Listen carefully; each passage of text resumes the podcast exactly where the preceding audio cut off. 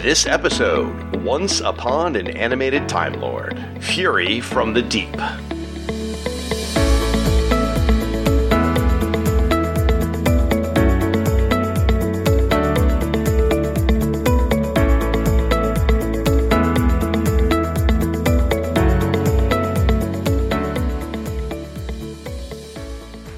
And welcome to the Once Upon a Geek podcast, a proud member of the Fire and Water Podcast Network. On today's episode, we are finding our joy by talking about Doctor Who, specifically the animated recreation of the classic 1968 episode Fury from the Deep. Now, given this month is the 60th anniversary of Doctor Who's first airing on television, it seemed like a great opportunity to chat about something fun and a little timey-wimey. Uh, my name is the Irredeemable Shag, and I'm your host. But this time, I brought along a fellow classic Doctor Who fan, a fellow podcaster, and a gentleman who's also a fellow bald guy. Folks, please help me welcome to the show, Justin. How you doing, man? Thanks for being here. Hey, I'm doing great. I am so excited. We uh, we met for the first time at Heroes Con just a few months ago. I think it's interesting. So Justin and I, we, we're just getting to know each other. We communicate. I'd say we chat online fairly often on, on different message boards or whatever. But the funny thing I find is that you and I seem to love a lot of the same things, but never agree on anything. Would you say that's fair? I would disagree with that. I think. of course you would. I'm not trying to be contrary. I feel like we agree more than we disagree. We just kind of like take different paths. It's like you take the left path and I'll take the right path, but the paths converge eventually, like back at the end. I don't know. That's how I see it. That's fair. I just remember a, a very confrontational day with the discussion about Captain Jonathan Archer in the Xindi War and uh, Um, his role. Yeah. And then Janeway lock her up. Yeah, okay. You know, Yep, yep, yep. Anyway, That's all in good fun, though. so the exciting thing is, of course, is Doctor Who turned 60 this month. And so this episode is coming out in the middle of November, but November 23rd is the actual anniversary, uh, Doctor Who's 60th anniversary. And this is the second time Justin and I have recorded together this month. What, what, what did we record earlier this month, Justin? The abominable snowman. Woo! And that is going to be found uh, where? You can find that wonderful episode along with many others on Fanholes Podcast, available where most podcasts can be found. And the timey-wimey aspect of that is that we recorded that one first, but it's actually going to get released second. So if you're listening to these on releasing day, you're going to be a little freaked out because, you know, they're out of order. But so what? It's it's Doctor Who. Live it, breathe it in, enjoy it, understand how it works. You should get that by now. Now, before we get too much further and get into the timey-wiminess of it, we do need to take a second to thank our sponsors. Folks, this episode of Once Upon a Geek is sponsored in part by InStockTrades.com. InStockTrades is your best online source for comic book trades, hardcovers, and other collected editions, all for up to 42% off, uh, with free shipping on orders of $50 or more. In each, each episode, I select a coll- uh, comic book collected edition to briefly discuss from the InStock Trades library, and usually it's tied in the discussion in some way, shape, or form, and this one absolutely is. I picked Doctor Who Of Time trade paperback, which is kind of cool because that was actually released for Doctor Who's 50th anniversary celebration. Did you ever read this comic, Justin? I have, and I liked it. I, and you know, the, the first time I read it, I wasn't too sure. I was like, I don't know. And I kind of set it aside and waited a long time to go back to it. And the second time, when I finally was like, all right, I'm going to sit down and read it, I loved this thing. So the, the whole premise is it's a 12 issue miniseries, and every issue featured a different doctor. So the first issue one featured the first doctor, and he dealt with the Zarbi. Second issue was the second doctor, third issue, and so on. And then uh, at that point, though, we only had 11 doctors. So I can't remember what happened in the 12th issue. Must have been a big way to wrap up the story, probably. I don't recall exactly. But, folks, uh, you can find this thing on In Stock Trades right now. It is a blast. It's written by Scott Tipton and his brother David Tipton. Lots of different artists involved. The covers by Francesco uh, Francavilla. It is 336 pages, full cover, soft cover. It normally goes for $24.99, but you can get it 25% off right now, so it's only $18.74. And again, it came out to celebrate the 50th anniversary, but it's a great way to celebrate the 60th anniversary as well. So that's Doctor Who Prisoners of Time. Now, uh, remember, folks, for these and all your other comic book trade paperback needs, please visit InStockTrades.com.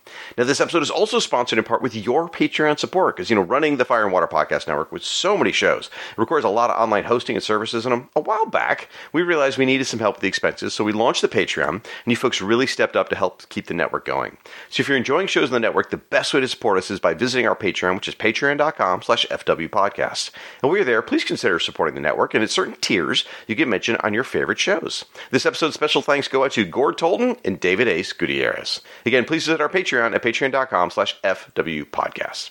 Now, we need to hear your thoughts on this, folks. Now, you may not have seen Fury uh, from the Deep, and that's okay. In fact, I hadn't until this week. But you may be a fan of Patrick Troughton and Doctor Who, or really old Doctor Who, or you have thoughts on the missing episodes. We want to hear, you know, who's your favorite Doctor? What do you think of the animated recreations? Any of that stuff. So go out on the social media, and that's uh, the best way to be part of the conversation is on our website in the comments section. You can go there, which is fireandwaterpodcast.com slash once upon a geek. Leave your thoughts there, and they will get read on a future episode of the show. But you can find us on other social media, like on Twitter and Blue Sky as Once Upon a Geek, or on Facebook and Instagram as Once Upon a Geek Podcast. So again, share your thoughts on the website, and I'll be reading portions of those uh, on every fifth episode of Once Upon a Geek. This one happens to be the 16th episode, so you got a little time till the 20th, but leave your comments in the feedback section. So Justin, this is where I got to ask you about your Whovianism. I just made that word up. So, sir, what's your personal origin story with Doctor Who? Like, how'd you find it? When when did you fall in love with it? What's what's the deal? There's many twists and turns here. Like I have a vague memory of being a little kid, mm, six maybe, and I know now what it was. It was uh, the androids of Tara. Ooh. The only thing I really remember is the Fourth Doctor, Romana, and K9. They were in a boat, and K9 got wet, and that's the only thing I ever remember. and I don't know why, but I never watched any more classic Doctor Who, and I think that's weird because it aired on my local PBS station, mm-hmm. and I grew up watching like tons of science fiction stuff. Like if it was sci-fi, I gave it a try. Like you know, Star Trek, Space 1999, Lost in Space, Twilight Zone, Outer Limits, on and on and on, Dark Shadows, like anything that was even remotely sci-fi, fantasy, or weird. Like I gave it a try. I don't know why Doctor Who didn't hook me then. I, I don't know. I, I can't explain it, but something about it must have threw me off. After that, I kind of didn't think about Doctor Who until I saw commercials for the movie that aired on Fox. Ooh. And I was like, ooh, this Doctor Who thing, like maybe, maybe this will be my gateway drug. And I watched it and I was like, I, I don't know what happened. what, uh, I don't know. It just seemed really bizarre. And like I said, I watched a lot of sci-fi, but I found some of the time travel aspects where, like temporal orbit, I was like, "What's a temporal orbit?" And then some of the other stuff, like I had no familiarity with like the Master or any of that, so I'm like, this feels like I've not even scratched the surface of this Doctor Who stuff. What did you think of Paul McGann, though? Uh, he was cool. I liked him, and I liked um his companion. You know, the one he kissed, and apparently that like melted people's brains. Oh my gosh, it did. Yeah. Yeah after that, I, I didn't really pay attention to Doctor Who. The guy that runs my local comic book shop, any, anytime I went in to get my comics, he would be like, "Oh, dude, did you did you watch Doctor Who last night?" And I'm like, "No, man, I don't watch that." And that's the conversation we had like every every Wednesday or Saturday. I'm like, "Dude, I don't watch Doctor Who," but like he was a cool guy. We had a lot of similar interests, and I was like, "Okay, well, if he likes it, then maybe I should give it a try." So early 2008, I think it was spring 2008, I just kind of stumbled upon some ninth and tenth Doctor episodes and started watching it. And I was like, you know, this ain't half bad. I think the one that got me What's the one where the Ninth Doctor meets uh, the one where he meets uh, Charles Dickens? oh yeah, um, Unquiet Dead. Yes, that's the one that got me. I was like, ooh, I like history, I like literature, and I was like, oh man, this has got like so many things that I like in it. This this is pretty cool. And then after that, the next one I watched was Dalek, and I was like, oh, I like this, and yeah. I I just kept watching from there, and from then on, I was hooked. And I think in about 2009 was when I discovered uh, like uh, a nefarious pirate outlaw website where I could freely, free of charge, watch classic Doctor Who, everything and that's what got me hooked. I was like, man, this black and white stuff, this is really great. Like I liked all the classic stuff, and I I, I jumped around. I'm like, ooh, like what's what's this and what's that? And then I'm about positive this episode we're discussing Fury from the Deep. I'm I'm about positive this is how I discovered that stuff didn't exist. Like it only existed as, ah. as telesnaps or reconstructions because I like anything to do with the ocean, like especially like naval battles or shipwrecks or Atlantis. So I was like, Doctor Who, Fury from the Deep. Okay, so what? The doctor's underwater. They're doing an Atlantis thing. Just the title alone had my interest. So I click on it and I'm watching it. Well, this is just pictures. Like, what's going on? And you see like telesnaps of like the TARDIS. It's in the air, then it lands on the surface of the water, and then they're in the boat, and then they go to the pipe. Is this whole thing just uh, freaking pictures and narration and text? And then I discovered like the TARDIS wiki. Wait, you mean they deleted their own stuff? That's crazy. Why, why would they do this? And I, I spent like two hours like reading up on the subject, and I found that fascinating. That this show that's been around for so long there was stuff that didn't exist. You had whole entire stories that didn't exist. Or you would have the tenth planet. Episode four is the only one that doesn't exist. And just I'm like, wait a minute, this is where the Doctor regenerates for the first time and it's missing. It doesn't exist. There's no footage. I'm like, holy cow! Like I, I, I was just fascinated by all that stuff. And it really is mind blowing. And for those of you at home who don't know the details of it, yeah, so they in the 60s and 70s they just got rid of old films of Doctor Who. They had a storage room and they just started cleaning it out and got rid of it. And there's a bunch of episodes that just there's like 97 episodes that just don't exist anymore. And so, as Justin was saying, what they do is they have all these photographs that were taken on set, and they create telesnaps where they they basically they have the audio because some kid recorded it at home, so they have the audio, but they'll just show a static picture, and it's like it's a struggle to get through. I don't want to I don't want to dwell too much on the telesnaps because we spent a lot of time talking about that over on the fanholes episode you guys can hear later this month. So uh, there's a lot to be said about telesnaps, but yeah, it's bizarre these things are missing. So and I find it fascinating too that you made the leap from new Who to classic Who because not a lot of people have done that successfully. You know, they they'll watch David Tennant run around, they'll watch Matt Smith, whatever, then they try and go back and watch the old stuff. They're like, oh, that's not for me. But it sounds to me, am I right in saying that you actually have more passion for the old stuff than the new stuff? Is that fair to say? Uh, that's totally fair and very accurate. I, I don't know. Maybe it's my love of just old TV shows. When I was a kid in the 80s, like most of the TV shows I was watching, I didn't know it, but they were already like 20 years old, like Star Trek, sure. Adam West, Adam West Batman. Before the Tim Burton movie came out, I was like, yeah, Adam West is Batman. Like I thought this was something that was, you know, currently being made. I was like, yeah, Batman's great.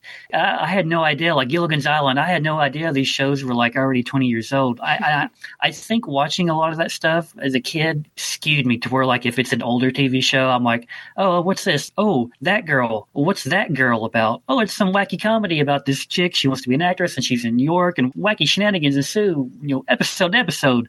I don't know. Like, I just have a lot of love and appreciation for older TV shows, and especially the older Doctor Who.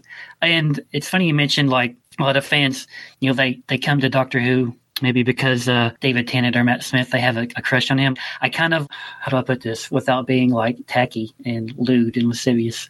Basically, I met this girl. I was wearing a Second Doctor T-shirt, uh-uh. and I had heard about this girl. It's like my friend worked with her. Like, oh, you got to meet this girl. You know, she she's cute, she's curvy, she's a redhead. And I was like, ooh, redhead. She likes that weird show you like about the Doctor question mark man. And I was like, Doctor Who? yeah, yeah, she likes that. I was like, ooh, a girl that likes Doctor Who.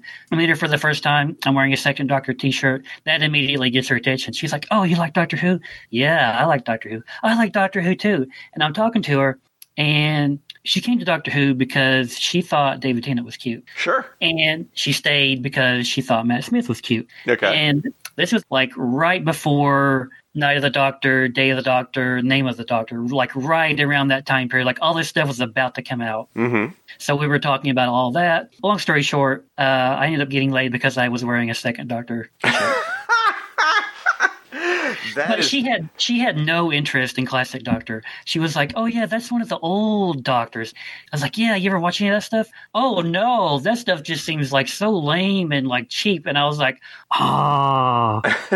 I wasn't crushed, but I was like, "Oh man, I thought this girl was perfect." Well, like there were weird gaps. I mean, for one thing, there was like a eight or nine year age gap between us. There was weird stuff too. It's like she had never ever watched The X Files or The Simpsons, and I'm like, "Are you freaking kidding me?" Like The Simpsons has been around for 30 years. You've never seen one episode? Are you kidding me? What's wrong with you? But anyway, Opposites attract, my friend. Opposites attract. That's that's that's the real. Like my wife has no tolerance for any of this stuff. I mean, she'll sit in the room and play on her iPad while I'm watching, you know, uh, Abominable Snowman, and then she'll be like, "I wish that girl would shut up on screen," you know, sort of thing. But uh, but for the most part, she has no interest in it whatsoever. So I totally get that, and it, it can still work. It can still work if the, if there's no interest. But I'm so glad that a T-shirt of Patrick. Troughton got you to uh, have a relationship with a young lady. That's awesome. That is incredible.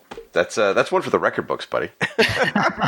so, well, I don't want to brag or anything, but, but so, I will tell it on a podcast. Apparently so. So, who is your favorite Doctor and why? Uh, the second Doctor, because I was wearing his T-shirt. I only have I've got I know you have like probably multiple Doctor Who t-shirts. I know you have an Eighth Doctor t-shirt, and I was like, ooh, I have the second and Fifth Doctor shirt mm-hmm. from like that era because like I got those at Hot Topic, yes. and I felt like such a I don't know weird out of place old man going into Hot Topic, and because I knew they had lots of Doctor Who stuff, and I was like, ooh, I want to get. Uh, do they have a second Doctor shirt in my size? Oh yeah, they do.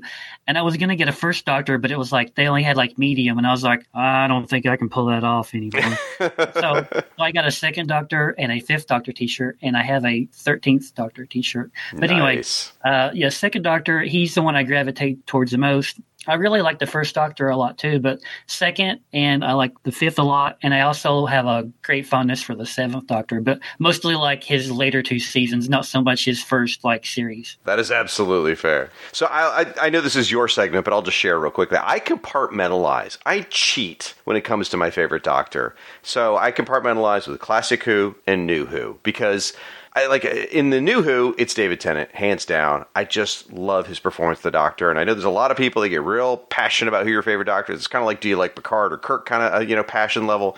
But it, Tennant's my favorite there. For classic Who, it's Peter Davison because he was the Doctor when I started watching the show. However, on any given day, it, you know, Patrick Troughton is right there, chasing right at his heels. You know, it's like, eh, it, am I more likely to watch one or the other? Who knows? It's a it's a coin flip. Now, in the reality, though, my absolute favorite is stuck in the middle. Is Paul McGann, but he doesn't fall in classic or new Who, so I get to say he's he kind of stands by himself. I, the TV movie, I totally see the flaws, but I've also spent however many years invested in the the the expanded universe, the novels, the comics, the audios, everything. I, he's he's my absolute favorite. But Troughton is way, way, way high in the list, and I love his stuff. And I have since I was a kid. Like when I first started watching Classic Who, Troughton's stuff immediately fascinated me because he had the monster seasons, right? He had so many episodes with the greatest monsters. So I, I just love it. So speaking of which, who are your favorite monsters or villains from Doctor Who? Any era? Overall, would be the Cyberman. I, I think they're great, and I can remember the first time I ever heard about the Cyberman. I was at a comic book convention in Knoxville, Tennessee, and I, there was these two guys behind me. They were like looking at some books or something. I wasn't really, I wasn't trying to eavesdrop or anything, but they they were talking about the Borg, mm. and I, I, think this was the summer like of the great Best of Both Worlds Part One cliffhanger. I think oh, it was yeah. then. And they were like, "Yeah, those Borg are pretty cool, but they can't hold a candle to the Cyberman." And I was like, uh, what's this? I didn't ask them because I'm like too, I don't know, introverted and too shy to talk to strangers like that. but even, even, if they're fellow travelers, I, I'm a little bit better about that now. But anyway, I was like, in my head, I'm like, what's a Cyberman? And for a long time, I had no idea what that was until I started like, you know, kind of digging into it. But yeah, it's a Cyberman. I think, I think the Daleks are fine. But for me, it's it's it's got to be the Cyberman. Like anytime they show up, you've got my attention. And I, I, tell this to you, like even stuff like Attack of the Cyberman, I'm like, it's fine, it's okay. I know people hate it, whatever. It, it's it's fine. It's um, to me, it's like it's cool. It's the Cyberman and they're fighting the Doctor. Like it's got to be great. But I think I, I don't know. Maybe it gets into that whole territory of like, well, the Borg were cool, and then they showed up every week on Voyager and they got diminished. Maybe there's a little bit of that for the Daleks, you know, in my opinion, but not not the Cybermen. I, I think well, maybe some of the Cyberlord stuff they did with like the Thirteenth Doctor, maybe that kind of tarnishes them a little bit. But still, I'm like, ooh, it's a Cyberman. Like this is going to be great. And it, there's nothing wrong with loving an episode that no one else likes. I mean, if someone came on my show and said that Timelash is their favorite Doctor of all time, I'd be like, good, power to you, man. I'm not there with you, but good for yeah. you. Like, so, oh, I really love the Gunfighters. Oh, really? I mean, that's great for you. Like, the, you know, that song totally doesn't make me want to slit my wrist. I will say right now. I totally love the gunfighters, by the way. But anyway, uh. oh, folks, if I find that one on BritBox, it just it will blow your mind. Anyway, um, I agree too. The Cybermen got like I I prefer Cybermen over Daleks every day, but they uh, yeah in the new Who I do feel like they've drifted from what makes the Cybermen the best. But anyway, it's not about me; it's about you. So your favorite companion? Who's your favorite companion? Any era? Oh man, it's probably got to be Jamie. It's mm. it's either hmm. Jamie or Amy. Like I really like Amy. So I said earlier that we don't agree on anything, but we keep coming up on a lot of similar things, buddy. I told you. I told you. It's just weird. We'll start arguing in a minute, I'm sure. So, favorite episode, any era. Oh, any era? Mm-hmm. Oh man. Mm-hmm. If it's classic, I'm going to go with the Invasion because I think it's great. Mm. It doesn't overstay its welcome. I feel like I feel like the Doctor, Jamie, and Zoe have enough to do overall because sometimes in classic Who it's like, oh man, uh, Vicky or Victoria or Dodo, like they don't really have much to do in this story at all. They're just kind of there and they're screaming or whatever. Or Susan's uh, hurt her ankle for the twelfth time. But like in Invasion, I feel like they've they've each got a little something to do that adds to it. Like nobody's just kind of standing around. Like everyone has a little something to do in Invasion. I think Invasion's great. Uh, for New Who, Well, I was just going to say real quick. Well, well, I'll give you a second to think. So, for you folks at home, Invasion is great. It's an old Patrick Troughton episode. It's a second Doctor. As he said, Jamie and Zoe. It's also got the Brigadier. It's when they introduce Unit. So, it's Brigadier's second appearance, but it's when they introduce Unit. It's Cybermen invading London. It is exceptional. It's a great one. Uh, one, ep- or one or two episodes are missing, I want to say, and they've animated those. Uh, it's really worth checking out if you haven't seen the Invasion, folks. All right, New Who. What's your favorite? maybe the girl in the fireplace. I really like that one. That's a great one. That's a great one. So when he meets, um, oh my gosh, I'm blanking on her name, Marie Antoinette, Madame, right? Madame de Pompadour. Madame de Pompadour, right? Uh, oh gosh, okay. Sorry, 60 years worth of history trying to work around in my head. See, what you do, what you do is you edit that out and you put yourself saying Madame de Pompadour in there, and no one knows. ah, I'll take the hit this time. okay. that, I don't mind taking that hit. Other times, I I probably already edited out like six other things I've gotten wrong this time, but that one I'll take the hit on.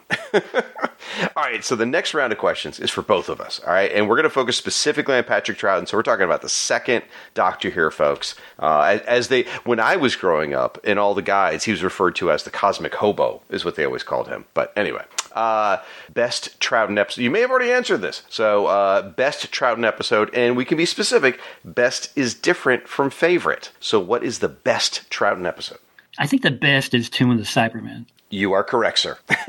Yay! I, do I win the big cash prize? You do, you do. You go home with one of these uh, giant Auton bobbleheads. Um, so yeah, Time, Tomb of the Cybermen's absolutely the same. I, I, it is, it is the best, and I can see if someone voted it as their favorite too, because it's really damn good. It's exceptional. Uh, so thank goodness they found that one. That was one of the ones that was missing for years, and they found it somewhere, and uh, we're all better off for having it. It's a great one. All right, so that was our. We both agreed on the best. So next is favorite Troughton episode, and you can cheat a little and give me more than one if you need to. But what is your favorite Troughton episode? Because I think we already know the answer. Yeah, it's got to be Invasion. Yeah, yeah. Do you have any more you want to throw in there? Because I'm going to name four. Because I'm that bad. I'm that bad. Ah, dirty cheater. Um, Ice Warriors, Web of Fear. Yeah, Web of Fear. Web of Fear is great. I like Web of Fear a lot.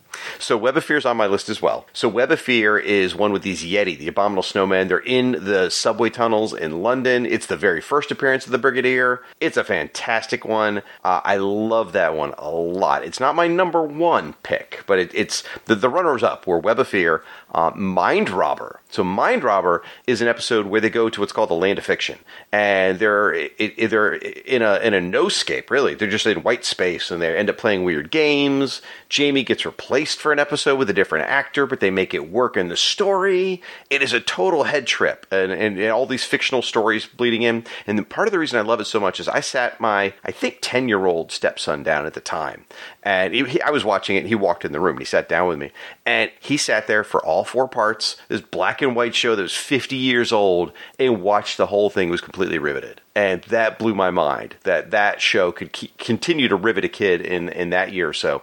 That my heart sings for Mind Robber. And then, uh, uh, do, do you have a passion for Mind Robber at all, or is it out the door? No, I like Mind Robber a bit. It's very creative.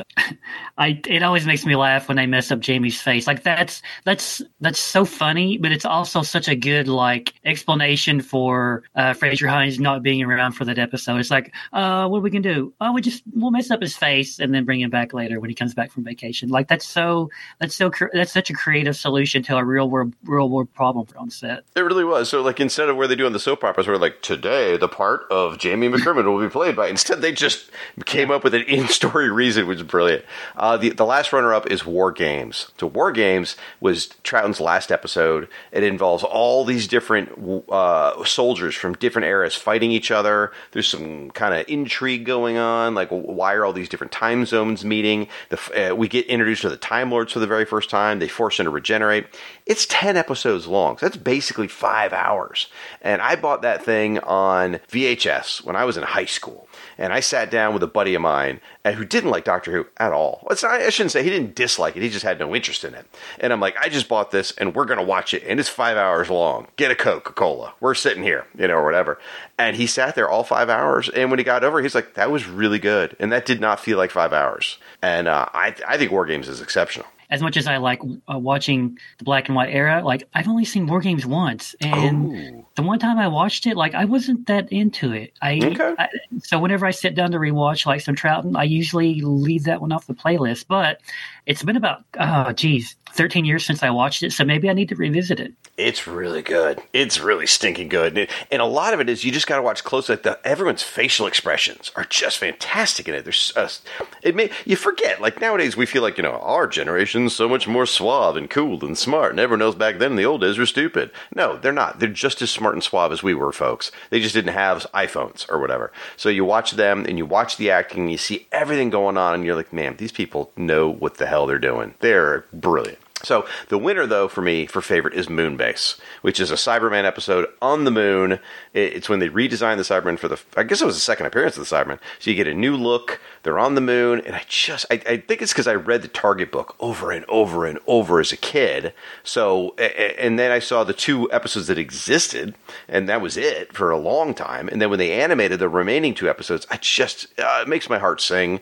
I don't think it's the best, but it's definitely my favorite of Troughton stuff. It's great. I, I, think it's really great. I, I, I especially think it's great when Polly is able to defeat Cyberman with a spray bottle. Like I, I know people who who would think that like that's the lamest way to defeat a bad guy, but I'm like, no, that's so brilliant. Like she shoots him with the spray bottle, and the little foam comes out of their chest. Like that's I don't know, that's so creative to me. It's great. That that episode also gives us that line where uh, a famous line they use from Doctor Who a lot, where Troughton says, "There are some corners of the universe which have bred the most terrible things." things which act against everything that we believe in. They must be fought.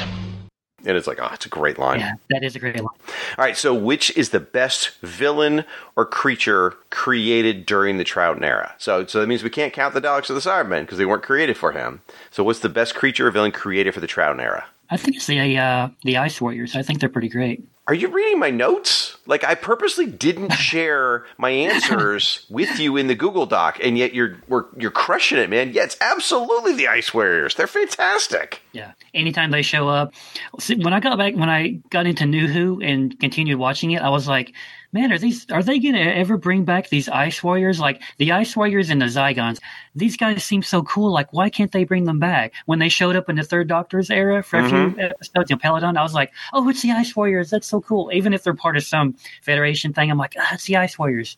So when you got the ice warriors, with Doctor episode, uh, was it Cold War? I was yeah. like, ooh, an ice warrior on a submarine during the Cold War. That's so cool. And then you got, you know, uh, Capaldi, the what was the name of that one? I think the it was Empress, em- em- Empress of Mars, I think is what it's called. Yeah. Yeah. I was like, ooh, more Ice Warriors. So I, you know, keep giving me keep giving me more Ice Warrior stuff, man. Yeah. I mean they're they're kind of like Doctor Who's Klingons, I guess you could say, as far as the honor mm. and the war kind of stuff. Yeah. Because they can be good guys, they can be bad guys. It's just they're, they're great characters. They're really deep and layered, and they've done a lot of great expanded fiction with them too.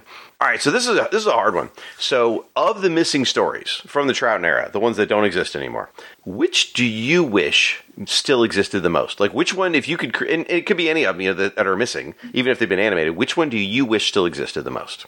Probably the Highlanders, just because Jamie's like you know one of my favorite companions, and that's a reconstruction that I barely made it through. You know, some of them are we've talked about we've talked about this, but some of them are easier to watch than others And I think that's one of those stories that it just does not lend itself well to telesnaps or loose cannon reconstruction. Like I, I fell asleep three or four times. It's only four episodes, but I fell asleep so many times. I'm just like, man, like why can't I stay awake? Like th- this is the introduction of Jamie. Like why? So I, I think this is the one. I know you know someone is going to probably going to say, oh, Power of the Daleks and all this other stuff. Like that'd be great. But for me, Highlanders is the one I would want. Just so you folks at home know, there's 14 different choices you could pick here and Justin picked mine.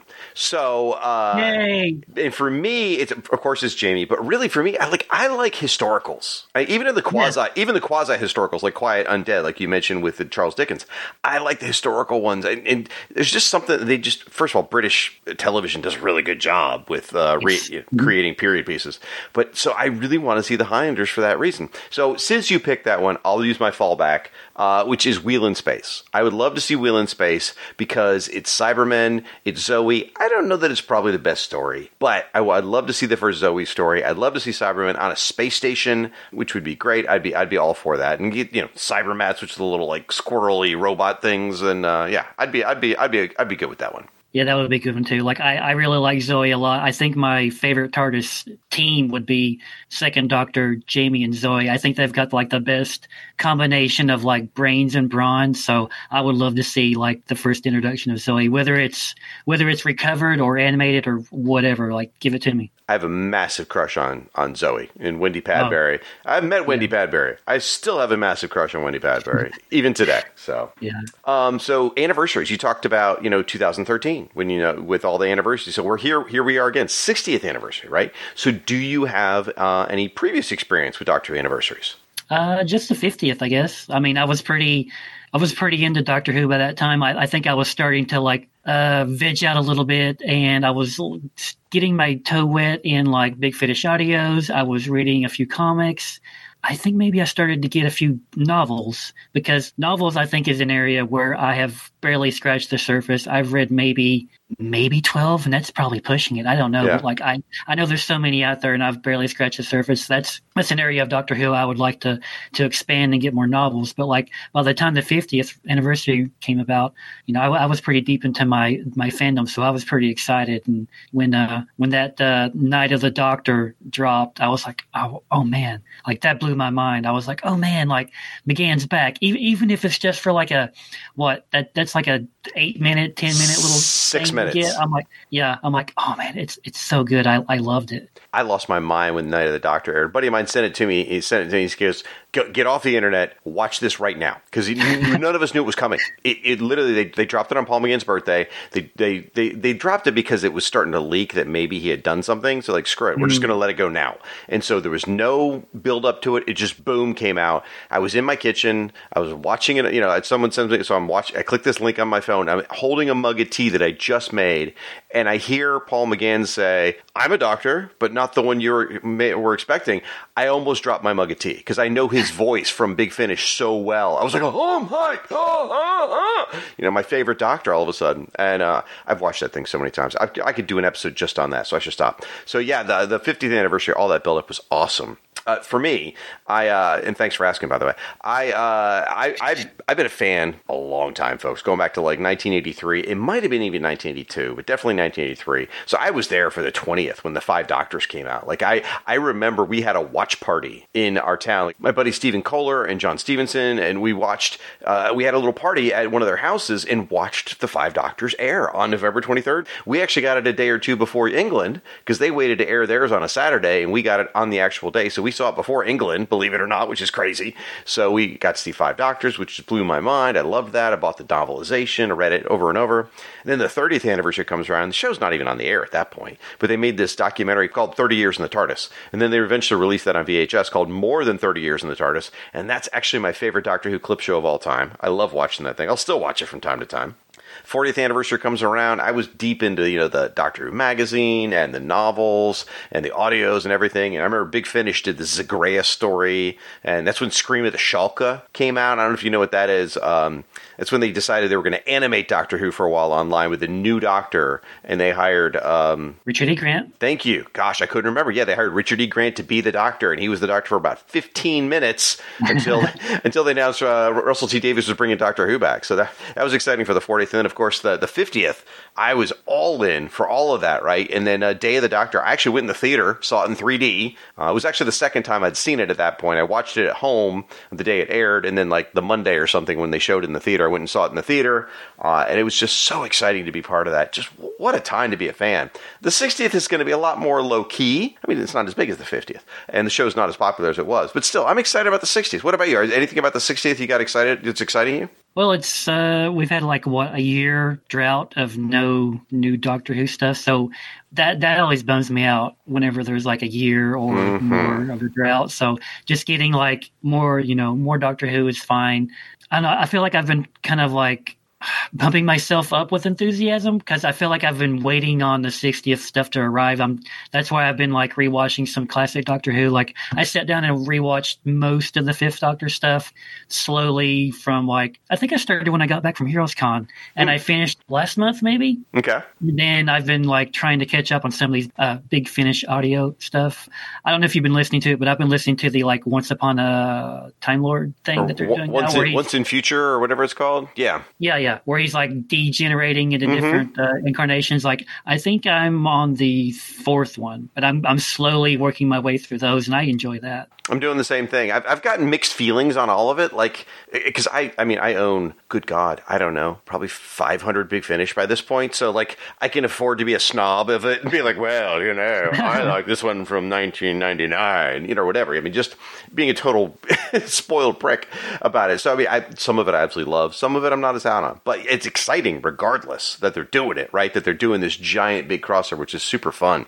So, for me, you talk about diving back into the old stuff, right? Like, I've been reading a lot of Doctor Who books this year to kind of get myself excited, and, and I do that typically anyway, but it's part of the excitement. Then uh, you mentioned going back and watching old stuff, so I specifically went and watched The Celestial Toymaker, which is so that if you guys don't know, in the 60th anniversary, Neil Patrick Harris is playing the Toymaker, a character from the 60, I don't know, what 1966 or something like that. And so I went back and watched Celestial Toymaker, which the first three episodes don't exist. So you got to watch telesnaps. So I only fell asleep like eight times. What, the first episode, uh, you can find some dude ha- animated it himself online, and it's really good, actually. So I watched the animated first episode, telesnaps for the next two, and then watched the final episode, which exists. And so because I wanted to learn more about the Toymaker, because I hadn't really experienced all that. And I've been listening to the Big Finish Toymaker store stuff they've done, like Nightmare Fair, and then they did one with Charley Pollard. Uh, so just been trying to get excited about that. And then, uh, you know, the the commercial show Beep the Meep, right? The little cute stuffed animal looking guy, and he's from the comics in the old days, and I love those old comic strips and Marvel collected comics from the 1980s so much. So I like. I know where the story's going, but at the same time, I wonder if Russell T Davies is going to throw us a curveball. Like, you know, uh, just it's so exciting. And of course, Tennant, he's my favorite new Who guy, so I'm very excited. And I think Donna's amazing, so I'm so glad to see them together again. That's going to be a total blast. I'm, I'm actually a little sad it's only three episodes because it's going to be so good. I feel like Donna is definitely a character that exists in Doctor Who, and that's all I'm going to say. Uh oh. Oh no. See? This is where. I knew uh, we'd get there. this is where uh, we we love different things. It, the same stuff and different at the same time. And on that note, folks, what we're going to do here is we're going to take a quick podcast promo break. I'm going to go beat the Shaz out of Justin, and then when we come back, we're going to talk about Fury from the Deep.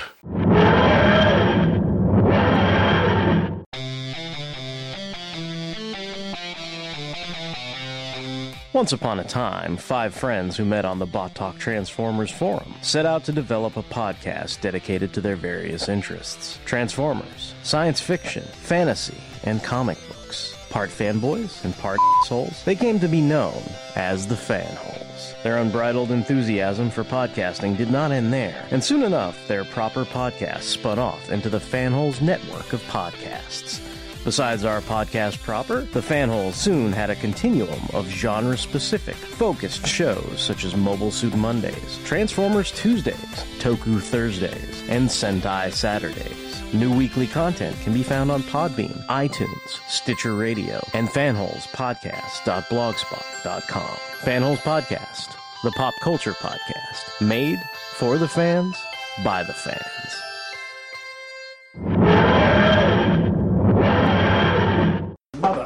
Mother, mother, I feel sick. Send for the doctor. Quick, quick, quick. Hey gang, it's Mark from the Social Distance Warrior podcast. With everything that's going on right now, don't you wish you could just get away from it all? Like, far away? It's the year 5 billion and 23. We're in the galaxy M87. Yeah, I think that's far enough. Well, then tune into the Straight Outta Gallifrey podcast on the Right On Network. It's just what the doctor ordered. Well, I suggest before we go outside and explore, let us clean ourselves out. See, he gets it. And by he, I mean you. Uh, y- you know what I mean. I am he, and he is me. We are all together, Gugu Kichu? Exactly. On Straight Outta Gallifrey, they'll cover every iteration of that Time Lord You may be a doctor, but I'm the doctor. in addition to every other Time Lord in the Doctor Who universe. So tune in and escape into the world of Doctor Who. The human race moves on, but so do the viruses. It's an ongoing war. Uh, a little more upbeat, please. Leaving is good. Never coming back is better.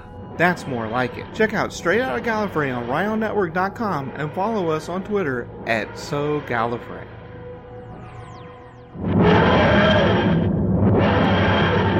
All right, folks. So to start us off, I'm going to do a quick recap of the Fury from the Deep story because you may never have seen the episode, uh, and of course, there's going to be spoilers at this point. But again, it's from 1968. I, it's not like it's breaking news. Now, for me, I actually hadn't seen this one till just this week. So, it, you know, giving the recap, I totally get again if you haven't seen it. So here we go.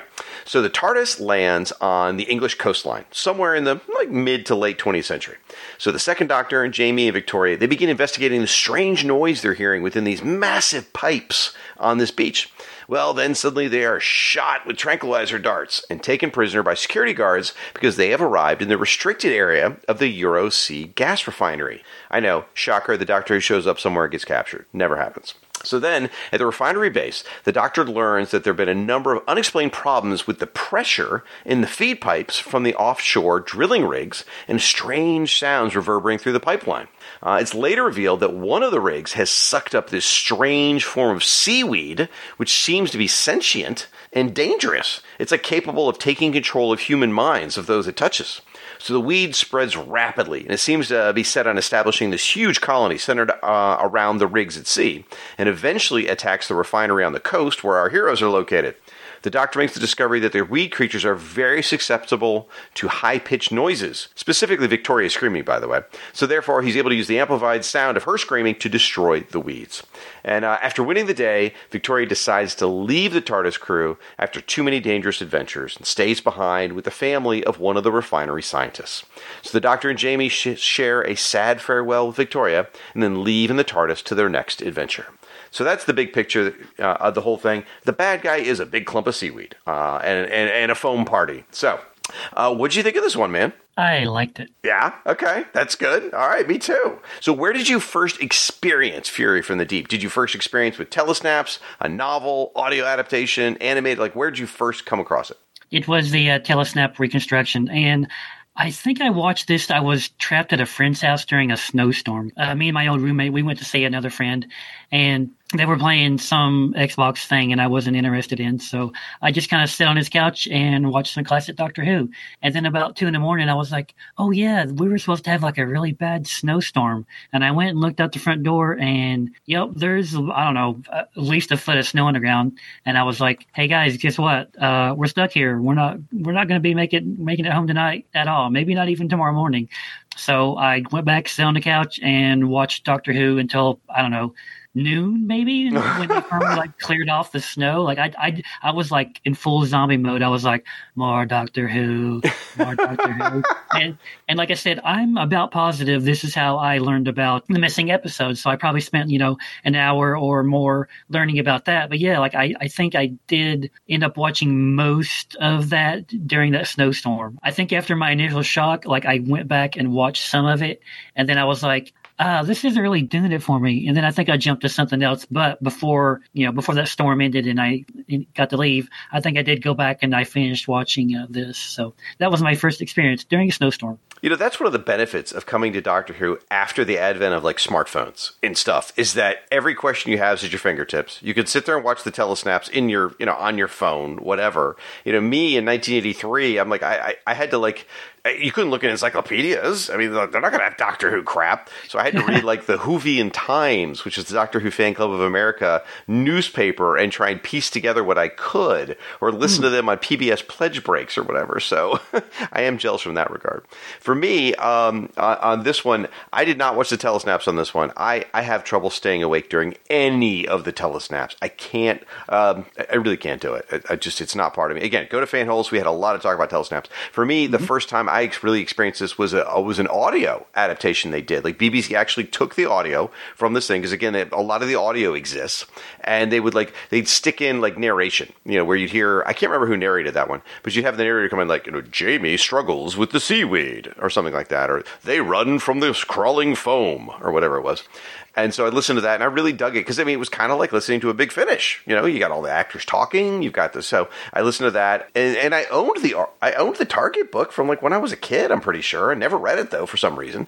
So yeah, it was it was the audio and then watching this this week. And I like you, I really enjoyed this. I thought this one was really stinking good. How many times did you fall asleep? Uh, twice. But that's it's not the fault of the story. I'm okay. All, okay. I, I, keep starting these stupid things at ten o'clock at night, which is not what you should do when you're my age. and and they are animated, and it is flash animation. It's not as bad as South Park, but I mean, there's there's a little bit of that going on. So it's uh anyway. I should never watch them. And I today I watched it during the day, and I was fine. So there we go. So it's you know it's a typical what we call in Doctor Who base under siege story, where like they're in one location that's constantly under attack, and how they how they survive it. You know, it's what are the what are the things it's most famous for? It's the first appearance of the sonic screwdriver, which is super exciting, right? I mean, all it does is unscrew a couple bolts, but that's okay, you know. And and so tell me some things that you really liked about this episode.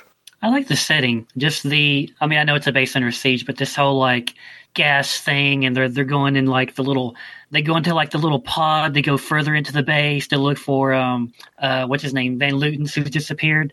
Sometimes they get stuck in like two or three locations, and it really wears thin. Mm-hmm. Like I don't think this one wore thin with me at all because it starts out on the beach and we do we do get to go back to the beach a couple different times. And then inside the base you know you're in the control room or you're in a hallway or you're deep within the bowels of the space. And the animation really makes it feel like this enormous complex with all these giant you know heavy pressure doors and all kinds of you know whatever the you know the impeller like whatever that is. Like it sounds great and terrible and terrifying and all this stuff. And i really like where they've got the little you can kind of see like the gas chamber. And then of course course, they have to show like the little seaweed, like kind of crawling through that, and then the doctor's like, "It's the war of the giants," or whatever he says. Like that, that doesn't make any sense. He's like, "It's they're here. It's the invasion has started. It's the war of the giants," and then it's the cliffhanger, and I'm like, "But what does that mean, Doctor? Like they're not they're not giants, like, right?" I don't I don't really get that, but but yeah, like this one, I didn't fall asleep, and it didn't wear thin at all. Like I felt the the they varied up the locations and everything, and just enough.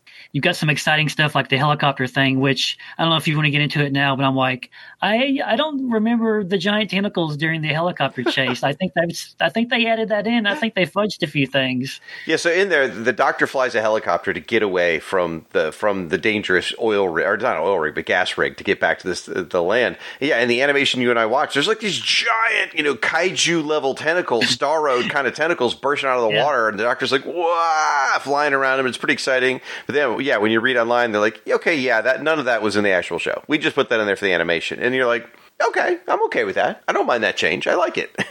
yeah. And then um, I think there are two really nice uh, scenes in this, like. Uh, and it goes back to something we discussed on the Fanholes. You know, I kind of lamented like the limitations of animation. You don't really get like the full performance of the actors, especially Troughton, because I feel like a lot of his acting is in his face. But at the beginning of this episode, when they're when the Doctor Jamie and Victoria are having fun and playing in the foam, Mhm. like I think they went a little extra mile there, and they gave you some really nice like animated reactions. Whether it's just the whether it's just them laughing or any or whatever they're doing, like I was like, oh, that's really kind of nice. Like it, it's such a shame that that that scene is missing because you can just picture in your mind like what that would have been like even you know black and white or whatever and they're just kind of playing with some foam on the beach but but the animation really sells it and i thought they did a good job capturing their facial reactions in that scene I just wanted to address that real quickly. I totally agree. The beach foam scene was a lot of fun where they're playing with the sea foam. And I was reading today, apparently that scene's not in the original script. So I guess they improv Oh. that or something. I don't know. Or or maybe the shooting, maybe the director did. I don't know. But that makes it that much more special to me. And, and, and when I want to address sort of like what you're saying about the animation versus reality, which is when we covered Abominable Snowman, like my biggest complaint there was all these long static shots where you'd have like a room and everyone moves around on there for like two or three minutes, but the camera never moves. So it just feels kind of static. Whereas here, I notice very purposely they do do a lot of camera movement in this one. You get zoom ins, you get close ups, you get wobbly cameras and stuff like that at different points on purpose when people aren't feeling well. I mean, really did a lot more with the camera work, which is kind of shocking to me because this was actually made two years before the Abominable Snowman uh, animation. So this is actually an earlier one, and yet I think they did a better job. Yeah, I agree. The other scene I like is the whole uh, farewell Victoria scene, and it, it kind of comes in little spurts. You know, it's like, oh, Jamie and Victoria have a little talk, and then I like the way it's animated, and I appreciate that it's it feels very understated. Like if this were a modern companion farewell, it would be overblown and swelling music, and they would really hold on them, and there would be lots of tears and everything. And, and Victoria does cry, but I don't know. I, I just kind of appreciate it's. I think they want the viewer to project their own emotions onto the actors in this scene, and it's it's very sweet, especially Jamie and Victoria. And I don't know if their intent was they wanted the viewer to feel like there could have been romance between Jamie and Victoria, but I don't know. I kind of I kind of appreciate that that's a layer that the viewer can choose for themselves. You know, they they play it off as very sweet and affectionate. You know, like when Jamie kisses Victoria on the forehead, like it feels very sweet and tender, but it doesn't feel like overly romantic. And then uh, when they say their final farewell on the beach, it's this you know long shot of everyone standing on the beach and it's from far away, and you can see again, you know, Jamie and Victoria share a hug and he kisses her again on the forehead. And then Jamie and the doctor get in the raft and paddle away. And then they get into the TARDIS. And and basically the doctor's what the doctor says he's like oh I was fond of her too you know. And it's like the end. Mm-hmm. but I I know, I, I just like that it's so understated. And I don't know if it was written that way. I don't know if it's a product of its time where they didn't want to be overly emotional and involved in everything like it is now, but I, I don't know. I, I just appreciate that so much. I don't know how you feel about that. Actually, I'm right there with you. I thought it was really, really well done, and I think you are supposed to feel. I think I think Jamie's in love with her. I think You think Jamie. so? Yeah, I think Jamie loves Victoria, and it, and it's either it's not returned or they just didn't have the courage to tell each other. But I think he loves her, and it, without, I, am not spoiling anything. But if you watch the new Tales of the TARDIS stuff, guys, Yes. that just came out. All I'll say is, there's. I feel like there's something in there to support my argument. But anyway, I, I um, would agree with you. Yeah. and I got it. I hear I got a question for you. I'm going to put you on the spot. Since you're a lot more familiar with Hartnell and, and some of the stuff than I am, I think I think this is the first sad companion departure. Uh, and you got to tell me if I'm right or wrong. Like Susan's was not very sad. It was more like you're out of the nest, grow the hell up.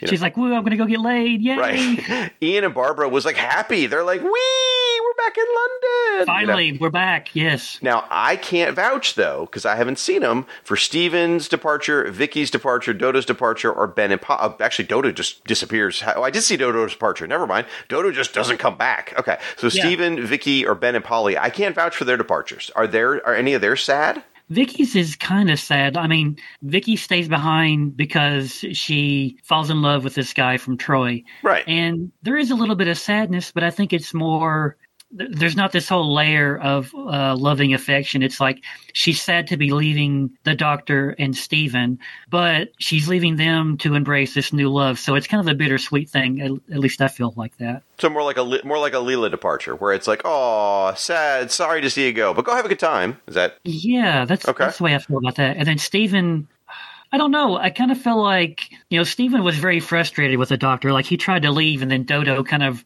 ruined him leaving because he was so frustrated. And then I don't know. I kind of feel like the doctor maneuvered Stephen into leaving and staying behind to help run that planet because he's like, Hmm. okay, well, I guess I'll do this because the doctor kind of suggested they need someone, and I guess I could be that someone. I don't know. I I, I would need to go back and rewatch that again, but that that was my initial feeling about that. And then, like you said, Dodo. It's it always bothered me. Like Dodo doesn't even get to say goodbye. She gets mind zonked by a computer, and then it's like, oh, she's gone for two episodes, and then she sends a note with uh, Ben and Polly, and it's like, oh, Dodo says to tell you goodbye, goodbye forever. She's living on a farm now, and she's super happy. I'm like, you're kidding me. She doesn't even get to come back and wave at the TARDIS or anything. Like they couldn't bring the actress back just to say goodbye or anything. I'm like, oh man, that's such a bummer. she went to live on a farm. That's such a BS run over dog story. So, so I think then, from what I'm hearing, I, I, I again, I'm going to you know support my own theory with what you said. Then it sounds to me like this is the first farewell that was intended and filmed specifically to pull on the heartstrings. I feel like because I always thought I always thought it was Jo Grant's. I always thought Jo Grant's departure was the first one to really get you in, in the heart. But I think this one is. So I like it. And you know, it's interesting. Companions leave all the time, right? Like you just the ones you just mentioned because they're in love with somebody or an alien world, whatever. But it's funny how it just feels differently when they're dropping somebody off in the modern era. Because like you know, when they drop them off on planet X to go lead a revolution, you're like, okay, cool, have fun. When they drop them off here, you're like, well, you don't have a driver's license and you don't have a birth. Like we're too busy caught up in the minutia of our world to really. So when Vicky or Victoria gets dropped off here, it's, it is sort of like, huh, how's that going to work? I did think about that. I'm like, okay, it's nice that she she's so distraught over seeing all the violence and going to all these scary places. She's getting a nice place to stay. It, it seems like that family's going to be nice to her and everything. They they hold hands at the Yeah, end. yeah. But I was like, well, she doesn't have a birth certificate, and how's she going to get a job? She doesn't have a social security number. I assume they have social security numbers over there in Utica. Something, something equivalent, yeah. But I'm just like, how is how does that work? I don't know. So one of the interesting things about this story too is like uh, the script originally got rejected uh, at one point, I guess, and, and they said it felt like the story was too typical of Doctor Who. Like it just took a, like a greatest hits of Doctor Who things, like Base Under Siege, you know, Alien Monster. You, you use technology to stop all these things. But I, you know what? I don't care. Maybe maybe it is a greatest hits of all the Doctor Who, but it just works. It's such an enjoyable story. I love the base under siege concept. I love when you get to know the big boss, you know, at the at the base, and whether they're the Doctor's friend or their nut job. In this case, he's a nut job. Who, by the way, is drawn to look just like Jack Kirby. I think I couldn't I couldn't unsee uh, Chief Robinson uh, as Jack Kirby. That was just me. You're not feeling that? I do now that you mentioned it. I didn't not at the time no, but yeah, like that that guy.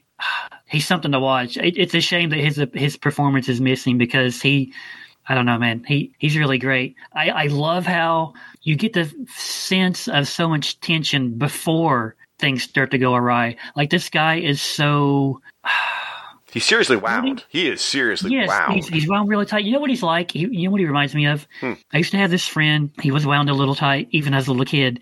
Whenever we played Dungeons and Dragons, he was always our dungeon master.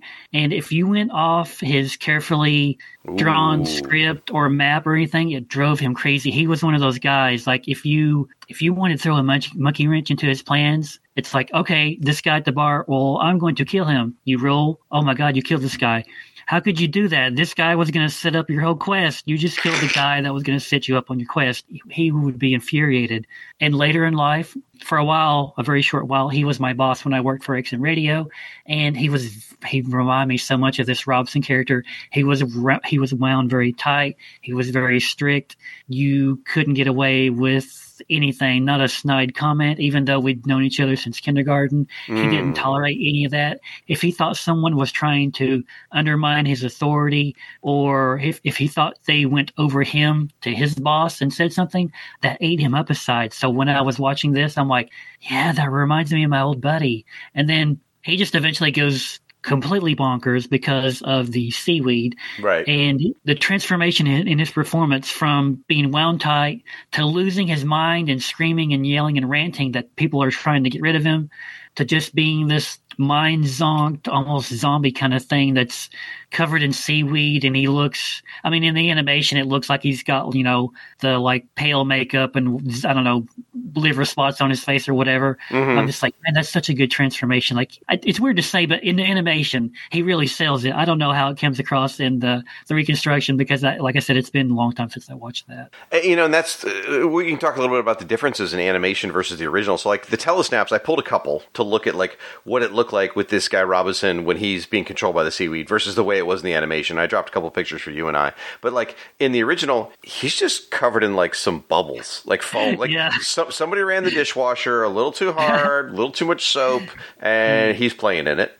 And then in the animation, I mean, he's got seaweed coming off. He looks like he came out of like one of the Pirates of the Caribbean movies. He looks he looks great. So this is one of those instances where the animation actually really makes it work a little bit better. And then the other one is when the seaweed creature, who's who's not really supposed to be humanoid at all, it's just supposed to be this seaweed creature, is going through the hallways. Uh, in the original, it's pretty much a dude covered in you know fake seaweed and covered in foam, walking down a hallway. Uh, but then in the animation, they've got multiple ones, and you can see the creature, and they don't look humanoid, and they kind of walk on seaweed, and they're a lot creepier. So again, it's an instance where you know the animation gives them a chance to really kind of make these guys a lot scarier. So, uh, since we're talking about the weed, I got a question for you here. So, it's some a point to ponder. First off, they never identify whether the weed is alien or terrestrial, and I, I, I looked it up. A lot of people debate this thing. There's nothing to say it's alien.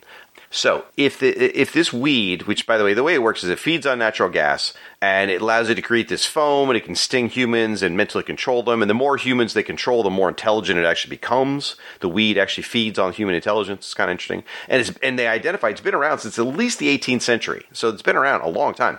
So if this is terrestrial, like indigenous to Earth, was the doctor fair to them? Because, like, think about the third doctor, you know, uh, Jon Pertwee, how he reacts to the Silurians, the you know, the the the, the lizard people who used to be in control of Earth. He's all defending them. I mean, he still battles them to save humans, but he defends their right to be there. And that the second doctor's like, dude, let's kill the seaweed, like right now. So, do you think that's a little conflict of interest? Maybe. I don't know. I mean, this was something I wanted to ask you because you're way more in the minutia. Like, have the has this seaweed ever come back in a book, audio book, a comic book, or anything ever? Near as I could tell, it hasn't. It's been referenced a lot because I, I looked that up. Like they do reference it in various books. The doctor refers to the seaweed, or someone mentions seaweed, or whatever. But near as I can tell, and again, someone's probably going to go, "Oh no, there was a Doctor Who magazine issue 242, eight page comic strip." You know what? Okay, cool, thanks. Um, but they, they haven't really come back in a major way, which is interesting because it seems like a no brainer to me to tie them to the Krynoids, which were the plant creature that Tom Baker fought in Seeds of Doom. Because like, there's a lot of similarities there. You know, it's it's a plant creature. It grows. It takes over. It you know absorbs humans and things like that. Seems like that would have been an easy easy thing to thread together. But no, I, I'm kind of surprised no one's done anything with him. And maybe it's because people couldn't watch it till now. That maybe that's part of the reason they didn't come back is because um you know people didn't have the the reference material. Yeah. As to your question, my uh, interpretation was maybe the seaweed was something that is terrestrial in origin, like it does belong on Earth. It's something that maybe this project has disturbed in the very, you know, bottom of the seabed or something because, you know, it, I forget the exact figure, but it's like we've only explored like what twenty percent of the Earth's ocean. Like we know more about the surface of Mars than we do what's in the ocean and everything. So I'm like, okay, I could see like this um impeller thing or one of those rigs that they're on, one of those platforms. I could see someone like disturbing like the very bottom of the seabed and this oh this thing was asleep and then we disturbed it and now now it's starting to kind of learn about humans and everything we're doing and the gas and all that nonsense. But is it a bit hypocritical for the second doctor to annihilate them whereas the third doctor would probably have protected them? I guess it is if you want to like split hairs, but I don't know. It's it's like the Silurians and or the Sea Devils. You could conceivably negotiate with them, right? But can Right. you? Is there going to be any negotiations to be had with the seaweed? Like they, I mean, they or at least in the animation, like they're kind of taking over people and using them. Right. But there's not a whole lot of communication. Like when Robson is laying in the bed, he's kind of just out of it and he's just kind of like mumbling and he's not that coherent so i don't know it, it would it would have been interesting if they could have tried to like or, or if they could have tried to communicate with the seaweed while it was possessing someone and maybe tried at least tried an attempt at reaching a peace settlement or something but i don't know that's a good question like it's like is this something that you could communicate with and how would you do it? But i mean i, I don't know. I guess that kind of is sidestepping the thing. It's like well it's still a living creature. Like do you need to communicate with it in order to allow it to live? And then it's like well how far how far can you let them go before you have to like push back against them? I don't know. It's it's definitely an interesting question. I never thought about it before. Yeah, it's, it's not an easy question to answer. I, I do think some of it just comes from the time it was made, like in 1968 mm-hmm. versus you, you come jump forward a few years to like when 1970, 71, 72, where environmental awareness is becoming a bit more of a thing. You know, thinking about indigenous people a little bit more, socially conscious in the 70s. You know, if, if this had been done in the 70s with Jon Pertwee, there probably would have been a scene about like, no, we could reach a peace accord, and then they still have to kill him. But uh, yeah, yeah, it's just something that was kind of rattling in my head. There's another interesting thing too that and this comes from research. It's not like I knew this fact, but like uh, the guy who wrote this originally wrote this essentially the same story for radio. It was called The Slide, and rather than being intelligent seaweed, it was intelligent mud. Okay, and and there's not a lot of worthwhile talking about. The interesting fact is there was it wasn't a Doctor Who story. It was just some other story, and the lead character was a guy named Joseph Gomez in the story, who essentially was kind of taking the role of the Doctor. But on radio, do you know who played that character? no but uh you're going to tell me right Roger Delgado. Oh really? The guy who goes on to play the first master. Played Oh. essentially the role of the doctor in this in basically the kind of the same story. So that's that's really cool fun fact that is. So other stuff that just uh, kind of stuck out to me i love that the doctor saves the day right? And he stays around. Like normally the doctor, he's, he slips out the door. This time he's like hey i'm going to stay till tomorrow. You know victoria you think about this. We're going to stay and have wine and dinner and this is going to be great. We're going to have all the all the domestics that eccleston doesn't want anything to do with. Patrick troughton's up in that man Yeah, I noticed that. I was like, "Oh wow!" Like he even stayed for supper, and you know, everyone, everyone except Victoria seems to be having a lovely time. Like she's still upset, but I'm like, "Wow, he didn't just skedaddle." Like usually, like in the moon base, you know, he's kind of like, "Let's go, like, Right. let's not stick around." They're out of there. They're gone. I guess uh, I guess the the allure of a, a nice meal and wine was too much for him to resist this time. so is it just me? Like every time you hear that that heartbeat, right? Like that heartbeat thumping, like boom, boom, boom. Like I started going like, mm, mm, mm, mm, like I'm ready for a dance mix. Like, mm, mm. I feel like that was uh, starting on '90s dance beat going on. Maybe just me.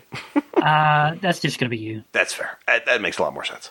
So, all right, a couple things on animation versus the original. Uh, I mentioned earlier about the camera, right? The camera work was great. It's two things specifically. There was two characters that got very, very ill because they were infected by the seaweed. One's named Maggie. One's named Robinson, and they really purposely like made the camera sway, almost like a drunken kind of sway, and the colors would change, and it was very creepy, and it really gave you the feeling of being uneasy, of being queasy. And I was like, dang, I, that's probably better than it was in the original. That's awesome. That is really well done. I love that aspect. I don't know if you picked up on that or not. I did. I also wondered like how they, or even if they did try to do that in the reconstruction. Like I said, I didn't have time to go back and peruse it, but I was like, oh, I wonder, I wonder if they attempted that at all in the reconstruction, or if it's a product of just the animation. Hmm. Yeah, it's a good question. And then there's some fun Easter eggs in here. Uh, I, one of them was pretty blatant because they showed it several times. Yeah. So what, what was? Go ahead and say what it was. Wanted the master. Yeah. Big old picture of Roger Delgado's master from the Jon Pertwee era on the wall, wanted poster in two different locations too. By the way, one was in the checkpoint box, and then the other's in the impeller room. And I, I believe that actually started. I, I was reading about it the other day. It started in the faceless ones. They animated that one, I think, before this one, if I remember right. And so the faceless ones use that first, and then uh, they they like in a post office or something, something like that. I don't know. I believe it's at the airport. When they're at the airport, you see the poster. There you go. And so it's just a fun thing to have because at this point, they're actually in the future. They're not in 1968. They're in 1975. Uh, they even show a calendar on the wall. And that's a, that's another a- addition, by the way, from animation was a calendar. Gary Russell said, yeah, they, they, they nailed the story down for 1975. So by that point, the Master had already come to Earth and was causing trouble. So even though it was in the Doctor's future, it was not in Earth's future, which worked out well. And then there's one other thing, and I, I can't figure this out. I, I feel like it's an Easter egg, but I don't know for sure. They they show several close ups of a loudspeaker, like when they're announcing stuff over like an intercom kind of system. And on the giant loudspeaker speaker, it says the letters I E, but then it says be like us. And I'm like, okay, that's a Cyberman line. You know, you will be like us or whatever. But I can't. It's got to be any. Like, why else would they print that on the on the on the loud hailer or whatever? That's got to be some kind of Easter egg. I.e., be like us. Oh, what's the name of that company in the Invasion International Electromatics or something? Boom. There it is. Maybe that's a reference. There it is. That's got to be it. Well done, sir. I knew I could count on you. So, all right. So, uh, we've been talking about these animations, right? And all these things. So, if you had to rank Fury of the Deep compared to the other animations from the second Doctor, where would you drop it? You know, we're talking about Power of the Daleks, Moonbase, Macra Terror, Faceless Ones, Evil the Daleks, Abominable Snowman, Ice Warriors, Web of Fear, Invasion, and then uh, Underwater Menace. By the way, is about to be released like any day now. Uh, I, you know, I, we won't get it over here in the states for a little while, but either way, what uh, if you ranked Fury of the Deep compared to those other ones? Where would you drop it? It would be near the top. Like I, for me, I think the the very tip top is the invasion, and followed by that would probably be the moon base. I do back you up. I like the moon base quite a bit. After that, um, probably Evil of the Daleks, and then Faceless Ones and Macra Terror, and then all the rest are kind of like jockeying for position. Okay, all right, I, I agree. Invasion's the best, and, and again, that's that Cyberman episode we talked about earlier. And the whole reason that one's the best is they hired a completely different animation team, and they went all out. I mean, they really animated the hell out of that thing. It's moody, it's real animation, it's great. And then they realized they couldn't afford it, so that's why we only get that one. Uh, I would actually put this one second, below Invasion. I, I think this one's the second best one. I mean, I was totally invested in this. I enjoyed it the whole way through. I've watched. Um, I haven't. I haven't seen Faceless Ones or Ice Warriors, but I've seen the rest of them. Uh, and I just was really into this one, and maybe it's the color that helps. Watching in color, some of those other ones are black and white. You know, beneath that, I would say like Web of Fear. It's only one episode, but it's really, really good too. Um, but yeah, I think I think this is right at the top beneath Invasion. I, I loved it. Okay. So, uh, end of the day, I think Fury from the Deep is an absolute win, uh, folks. You can find it on DVD. Uh, I I just bought it off Amazon. Like I just went to Amazon, bought it on streaming. I don't know, 11, 12 bucks. I don't remember what it was, and watched all six parts. Uh, like I said, only fell asleep twice, and uh, it's that's quite an endorsement, right? Uh, it's really, really enjoyable though. So, folks, remember, go out to the comments. We want to hear your thoughts on this thing. We want to hear you know other animations you may have watched, your favorite Doctor, anything like about Troughton. I mean, you know, if you don't know it, folks, if you're just a new Who fan, Matt Smith watched a Patrick Troughton episode in preparation for his becoming Doctor Who, and he goes, "That guy, that's who's going to be the start of my that. That's what the start of what I'm going to base my performance on was Patrick Troughton." And so, if you like Matt Smith, you're probably going to like Patrick Troughton as well. Well, Justin, I just want to say thank you so much for being on this episode and helping me celebrate Doctor Who in this awesome 60th anniversary month. Because I classic Who makes brings me so much ridiculous joy. I mean, I'm I am sitting here surrounded by three bookcases full of Doctor Who novels, you know, Big Finish audios, role playing games, comic books, magazines. I mean, just a ridiculous amount of Doctor Who stuff. And outside of my friends on the internet like you, and I when I say friends for you, that's like totally air quotes. But anyway, um, I, I, don't I don't know a lot of people in real life to talk about Doctor Who, so it's always awesome to find someone. So t- first off, thank you for being here. Well, thanks for having me. And to be perfectly honest, you're kind of brave for taking me on your show because Derek is the ambassador for the Fanholes. He's the one who goes out. He's always doing the guest appearances.